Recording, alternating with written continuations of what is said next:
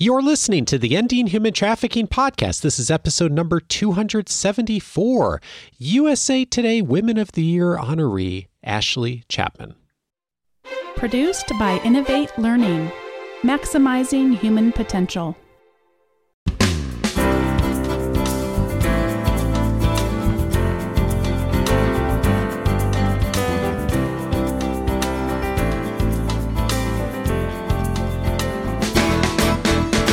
Welcome to the Ending Human Trafficking podcast. My name is Dave Stachowiak. And my name is Sandy Morgan. And this is the show where we empower you to study the issues, be a voice, and make a difference in ending human trafficking. Sandy, it's such a pleasure to come together with you twice a month here on the show because we get to hear from so many wonderful experts who've received such incredible recognition all over the world from all kinds of organizations. Today is no exception. I'm so glad to welcome uh, an expert today. We're going to be able to learn so much from Ashley Chapman. She has a law degree from Regent University and was recently named USA Today's Women of the Year honoree from Wyoming and has spent her entire career working to end human trafficking across the world. She's doing it by running a variety of organizations, including Altus Solutions, a business for good founded in Wyoming that powers solutions to end trafficking. The Alliance for Freedom, Restoration, and Justice, a nonprofit that's connected more than 10,000 anti trafficking advocates around the world, and Justice U, an online learning pr- platform where students can learn the basics of how to identify human trafficking. Ashley, we're so glad to have you with us on the show. Thank you so much, Dave and Sandy. We're, I'm just thrilled to be with you both and just so grateful for your advocacy and efforts through this podcast and so many other ways on, on an issue like this. It's a joy to join you today. Well, I'm excited to have you here. First of all, congratulations on this important recognition. I met you at a conference in Philadelphia more than a decade ago. Yes. And yeah, so we we like we bond over those memories, but we don't often end up in the same spaces physically. But I know you well enough that the recognition of this award isn't your goal. So, can you tell us what this award means to you? Yeah, thank you, Sandy. Yeah, that's right. It was such a such a joy to receive it. It's certainly an honor, and I consider it a team award for all of the amazing women on our team and men who just work so diligently every single day on these issues. What it means to me, well, I guess I don't quite know how to answer that exactly, except to say what I hope it means. Right? What I hope it means is that it's going to increase awareness of an issue that is everyday present in our communities everywhere. And i hope it calls people to action right? So so really wanting to see our world and all the people in it move from a general awareness of human trafficking to the reality that every part every person can be part of the solution. And just you know w- we really focus on building the solutions and the tools and the resources that usher people into becoming part of that solution. So i i pray that it it accomplishes that but it, it, was a real honor to receive it and and and just really grateful big shout out to usa today for honoring women across the country who are doing great work in so many ways in their communities and just grateful to be part of it I was thrilled for exactly the same reason because being featured in such a big um, platform really does bring awareness to the work that you're doing. And it brings awareness in a way that challenges people to be more educated, mm-hmm. particularly. Mm-hmm. And I'm kind of curious because our works have a lot of parallel. Um, how do you think we're doing? And how will we know when we're done with our goals of educating others? Yes, right. So, I, yeah, I think we do share a love for education and just the belief in the power of education to equip us, right? Education is a tool, and every person has you know, unique passions and skills and interests but it's getting those tools and getting equipped with those tools that's going to make our ability to to change our world possible. So when will we know we're done? Man when i quit having people ask me what human trafficking is right? I still get those questions today. But i think that we are we are reaching a saturation point i will say having you know been at this now for a couple decades. You know i think we're reaching a point where people generally have an understanding of what human trafficking is but the education that we're really driving forward, that I know is on your heart too, is helping people really move from just a general understanding to really knowing precisely how their lives are going to interact or could be interacting with this issue in their own communities and what they can do depending on what hat they wear in those communities to make a difference right? To either make a difference in addressing trafficking head on or, or or even supporting those who are most vulnerable in our communities so that this never becomes part of their story. So when we see people not just understand that this issue exists that it's real but that they really can make a difference in it and they know how to do that i think that's when we'll we maybe you know be able to start uh, packing up but but we've got a ways to go yet. Well this is a good point to ask you about all these different organizations that are on your cv uh, it's it's kind of amazing because you've been such a catalyst and i'm pretty interested in how you started with one and felt really compelled to launch others. So let's start with AFRJ. Mm-hmm. So AFRJ was, I mean, I think the big umbrella for everything we've been doing is trying to understand what are the solutions that would that you need to build to help everyone succeed. Right. So if we're, we're facing over 40 million souls worldwide, what are the solutions that can reach 40 million souls? And and from our perspective, from my perspective, it has been there have to be there just have to be solutions that can help every organization out there do better every person who's passionate about this understand what they need to do better every community to strengthen its efforts so what are those solutions that have that capability and so the alliance was the first one we built and that was way back i mean the start of building that was in 2010 when we when we were researching everyone on the planet who was working on these issues. And we really felt that one of the big missing gaping holes in the movement at that time was that people did not know each other. And so, you know, trafficking was still fairly new to our world, certainly new to the United States um, kind of citizenry. And so people were either running and closing their eyes, right? They were like, my gosh, it's too dark, it's too dark an issue. Or they were jumping in, right? They were just jumping in. And we were seeing thousands of efforts start to proliferate uh, but they were disconnected from each other. So the first thing we built was the alliance, and with the idea of how could we help bridge, how could we serve as a conduit between people so they could find each other, find resources that were already out there, really fill the gap in relationships and strategies and solutions, so we could um, accelerate our ability to make an impact and not be spinning our wheels in spaces that people had already learned some great things from or even build upon, you know, in, with uh, collaborating with others. So that was the dream with the alliance. We started with about 3,000 anti-trafficking efforts that we were supporting when we first launched. We are well over 10,000. And our record day last year was helping, I think, 67 organizations in one day around the world with uh, being a conduit in that way.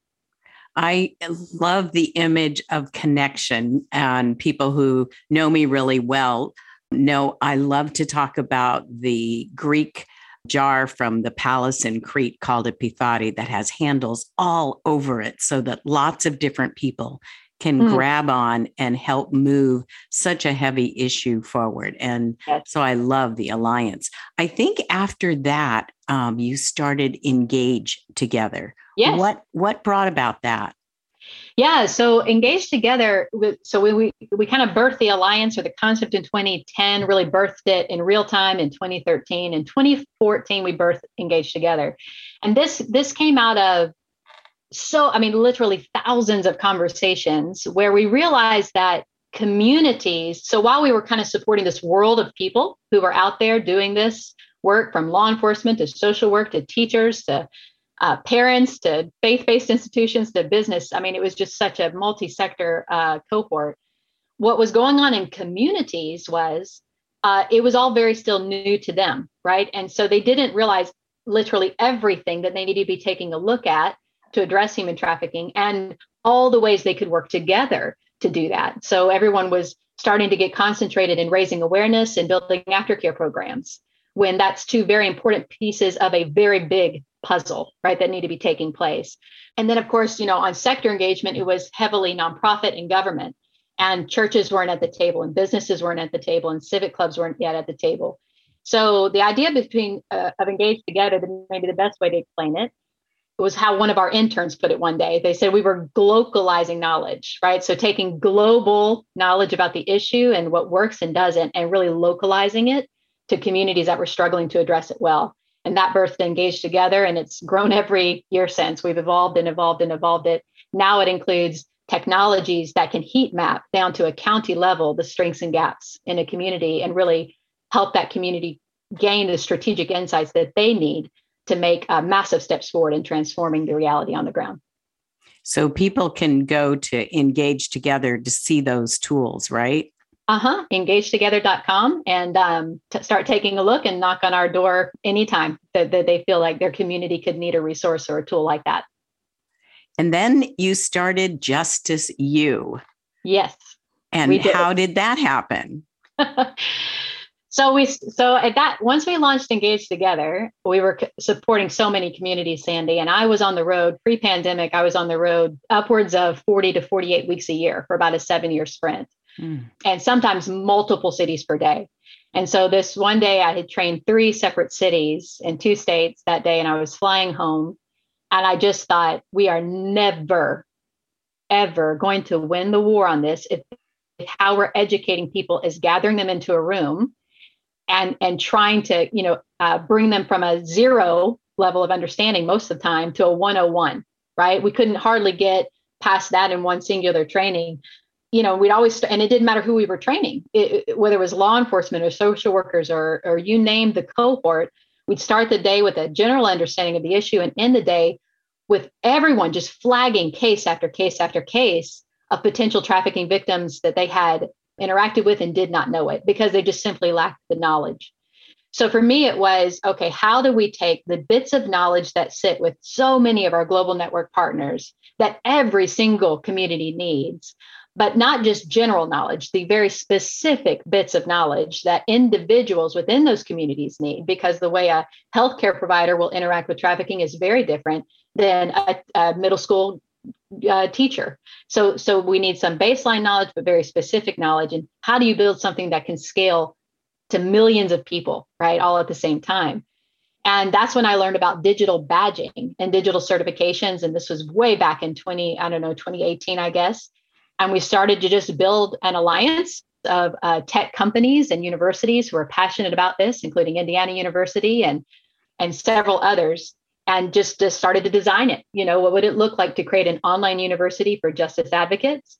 And we launched it in beta in uh, 2020 and in full this past year. And our goal is to equip over a million learners uh, in Justice U in the next three to five year sprint. So it's pretty exciting, but it's a pretty aggressive timeline too. Wow, a million. That's a big goal. That's yes. a big goal. Wow. And it's all available online. That's it. Yeah, it's all online. It's the latest uh, educational pedagogy. So if you're a visual learner, you're a kinesthetic learner, you're an auditory learner, it's got something for you. It's mobile friendly. You'll end up with not just knowledge, but certifications based on your field and accreditations, CEUs, et cetera. So we try to bake it all in, make it as accessible as possible, take it in five minute chunks or in a full hour or four hour long, however your particular program is and and just our goal is to just disseminate knowledge as fast as we can so that lives can be saved. Okay so i knew about the alliance. I go to engage together pretty regularly. I followed the launch of justice u oh great. but i didn't know about altus until i read the interview with usa today. What is altus Well, Altus is a solution that we built to a problem we were experiencing in scaling the solutions we had built. So, you know, with the Alliance and supporting just literally thousands of organizations out in the field, with Engage Together and supporting all these communities, and Justice U supporting all these learners, you know, in the typical nonprofit skin, what that required was a pretty significant focus by myself, especially in our teams, to just consistently be out there trying to to find you know donors to support all of this. And it would just became uh, i just began to realize this is not the skin you know for this. So so what if we went after impact investments instead? What if we powered some of these solutions through a business for good a benefit corporation? We found impact investors to, to kind of help us stand the thing up. Then we then we could scale right? These these are solutions we mean to scale to every community struggling with trafficking in every country that needs it and we have learners in justice u right now in 47 states and eight countries but we're aiming for all 50 right and many more countries than that so how do you scale that these are not simple solutions they require a massive team and a massive technological kind of under you know underbelly if you will uh, to push that forward and so we decided to, to launch a company that could help us power those solutions into the future. And so that we could play with things like impact analytics. Wait, wait, you have to stop and define that for us. Impact yeah. analytics. Impact analytics. Yeah, sort of burgeoning new field. And we're, we're, we're taking some steps to pioneer pieces of that puzzle. But the idea is in a, on, on complex societal issues, the world has gotten better. I would say not great yet, but better at what, what I would call activity analytics, right? So, how many people did we train this last year? Uh, for instance, we have a training with doctors um, that, that's going on across the country in partnership with Anthem right now. So, I could say, hey, we've trained 400 doctors in this community. But, but what does that mean? Right. So, so does that mean that that, vic- that more victims were identified, that care improved, that the outcomes for survivors improved. Now we're leaning into this world of impact analytics, not just activity analytics.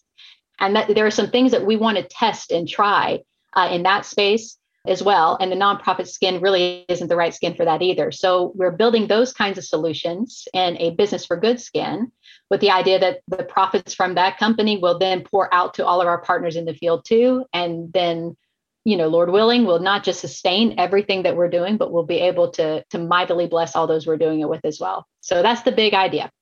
Okay, so let's drill down just a little bit because I am totally with you on the difference between activity analytics yes. and impact analytics.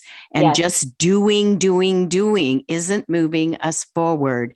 And I remember looking at how many presentations, how many people came, and being at some of those. And so now I want to know not just how much activity you did. Uh, right. Uh, so many of the community events, all the same people come.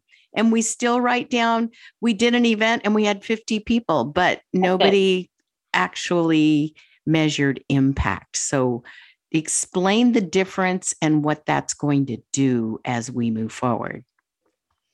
Well, what's it? What it, what I might answer that in the inverse. So what it will do is it will let us know whether what we are doing is working, right? So mm. because because if we're just monitoring what we are doing without knowing whether that is actually transforming the face of our communities response to this, are we actually decreasing trafficking in our communities? Are we increasing care? Are we improving outcomes? And how are we going to define that? then yeah, we are all going to come to the same table over and over and over. And it's not that that coming to the table isn't a good thing to do, right? But but the point is not to do that. Our point is to end this, right? So so this is a bit a bit like taking a look at this massive problem and saying, how do we work ourselves out of a job, right? How does this end? And and and what do we how are we going to define that and how are we going to then monitor that, right? And so even back in the day when I was um, advising on the End Modern Slavery Act, right here that our U.S. Senate passed with Senator Corker, right? So when we were building out this big bill that if you've heard about, you know, years ago is is meant to decrease trafficking in targeted locations internationally. But when we were designing that bill, you know, the big idea was, hey, in seven years, let's decrease the level of human trafficking in targeted cities. Well, I I would I countered with I think it's going to take us seven years to even understand what the prevalence is in the first place. Mm. Right? We've hmm. got to unearth what's really the prevalence of this issue. Then we have then we'll discover whether we're starting to decrease. But you're leaning into impact analytics at that point, and so this is a new field.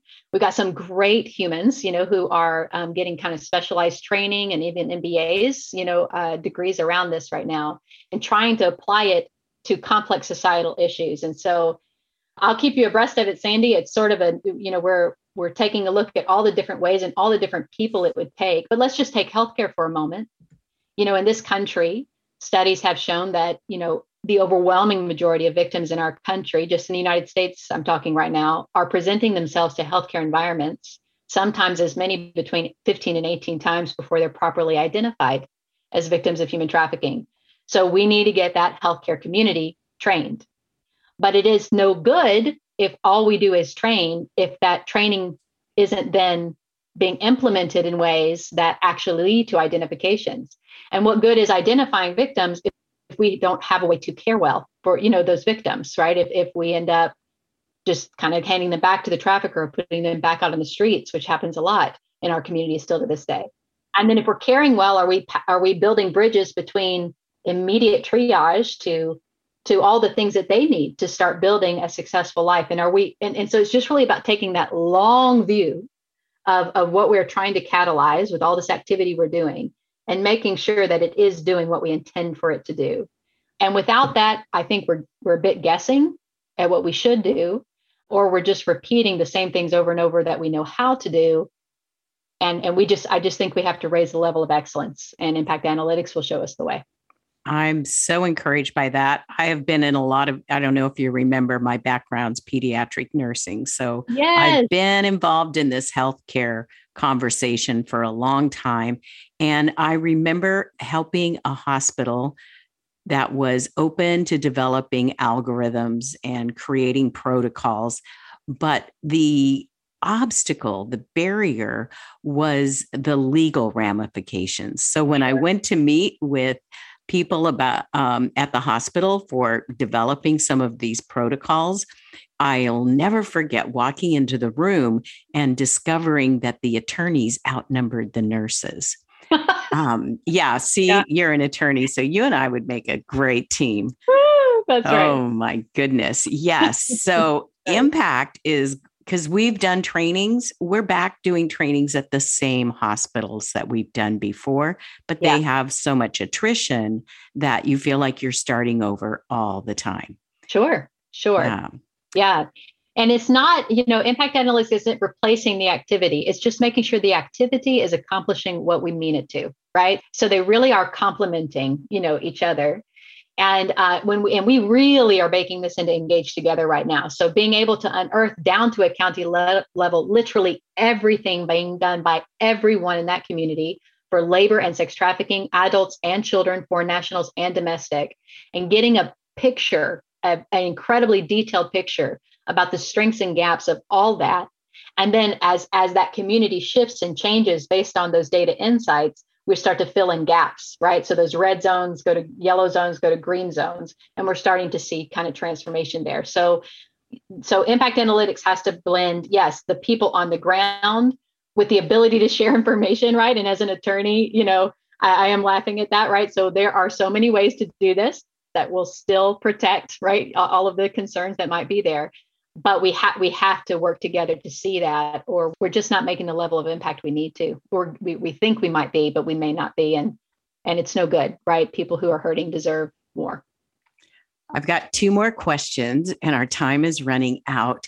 I was really interested in your work with the wyoming state attorney general's office mm-hmm. and the links to the missing and murdered Indigenous women. Can you help our listeners understand that connection?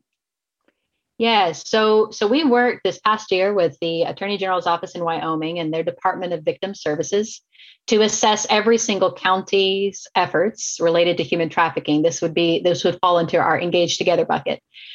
And and try to understand where where is Wyoming currently strong and where are there gaps? Where are there things that still need to be done? Wyoming was the last nation in the country to pass human trafficking laws, and I and and so that's a a bit of a yikes. But at the same time, they learned so much from all the other laws, and they baked in a really progressive, very comprehensive law. But even though that was 2013, that's pretty short amount of time for implementation right? So so we were helping them really unearth everyone doing anything everywhere. And we've been able to give them all kinds of reports and and and ways forward and and things to consider doing next. So that's all good. But wyoming like any other state in this nation that has a, a large a minority population especially those who are indigenous that is a highly vulnerable population to human trafficking in this country and and the complexities there i mean you and i could probably talk about this forever but i'll, t- I'll just make it short for our listeners. The complexities lie in just the vulnerabilities exist in those cultures anyways just their lack of access to resources and healthcare and the things that would make their communities strong right? And there's a whole historical context to that in our nation. But then the the jurisdictional issues of sharing information when an individual does go missing or is murdered is is almost non-existent uh, as far as sharing data and what and i have i have personally trained law enforcement in texas who know that some of the women they have found murdered who are native american women on just their bodies literally dumped on the highway outside of a truck stop were mm. trafficked from lands at you know um, tribal lands in wyoming or montana but there's no mechanism to trace that, no mechanism to activate a protocol, multi state protocol.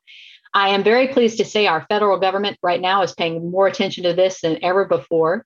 And Wyoming and several other states are realizing this nexus between missing and murdered persons, efforts going on in our indigenous populations, and trafficking as well. And you know, and we're there to support any and every way we can those conversations because it's an issue that must be addressed and uh, is growing.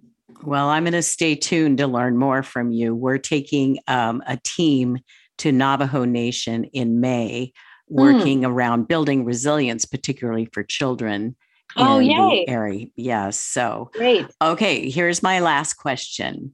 I loved your interview answer that you gave about um, one of the problems that we have is that we're giving people who are hurting in our world our leftovers, mm-hmm. our leftover time, our leftover talent, and our leftover treasures. Mm-hmm. What do we have to do instead? We have to address this with excellence. And, you know, I, it, I have, uh, when I was born, I promise this will be fast, uh, but my dad was the pastor of the homeless mission downtown Nashville. And, and so I feel like my whole life, I have grown up seeing hurting communities and hurting families and hurting, you know, individuals. And certainly my whole professional life has been aimed at supporting those who are desperately hurting in our world today.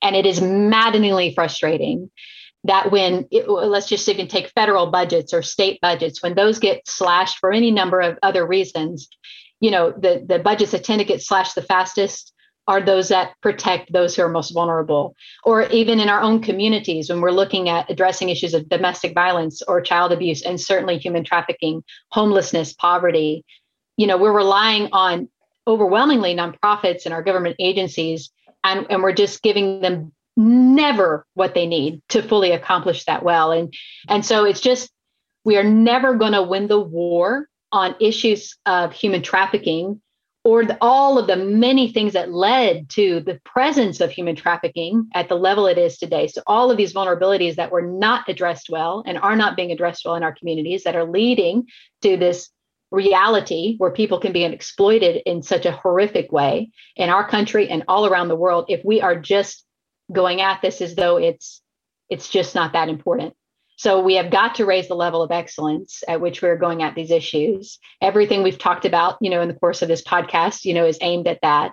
Uh, which means I hold myself to a certain level of excellence, and our our team holds ourselves at a certain level of excellence. Right, we're just pushing for excellence in this field because we're just never going to win this war if we're just giving people our leftovers. And I just think that for whatever reason, that's been baked into our culture for decades, and that has to change. I love it. Well, um, everybody knows here at the Global Center for Women and Justice, we are not giving our leftovers. We are giving our students all of the tools they need to be successful yes. in joining the fight. Mm-hmm. So, will you hang around after? We're going to uh, close this episode up and answer one more question for me for our Patreon subscribers. Absolutely. Okay, Dave. Ashley and Sandy, thank you so much for this conversation. We're inviting you to take the first step if you haven't already. Take a moment and go online to our site at endinghumantrafficking.org. It's a great place to download a copy of Sandy's guide, The Five Things You Must Know, a quick start guide to ending human trafficking. We'll teach you the five critical things that Sandy's identified in her work here at the Global Center for Women and Justice that you should know before you join the fight against trafficking. You can get access to it by going over to endinghumantrafficking.org. And Sandy mentioned a conversation coming after this. Uh, Patreon is a wonderful way for you to support the work that Sandy and I are doing through the Ending Human Trafficking podcast. We're working on continually expanding our community of advocates.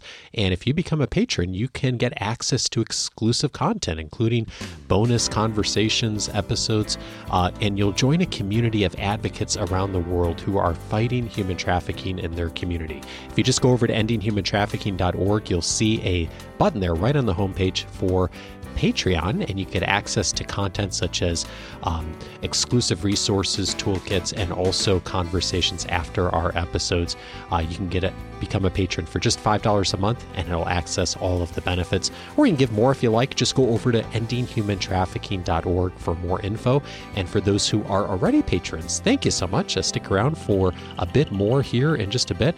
And uh, we're excited to bring you more this year as we uh, continue to do the work here at the Global Center for Women and Justice here at Vanguard University. And of course, we'll be back for everyone in two weeks for our next conversation. Thanks a ton, Sandy. Have a great day.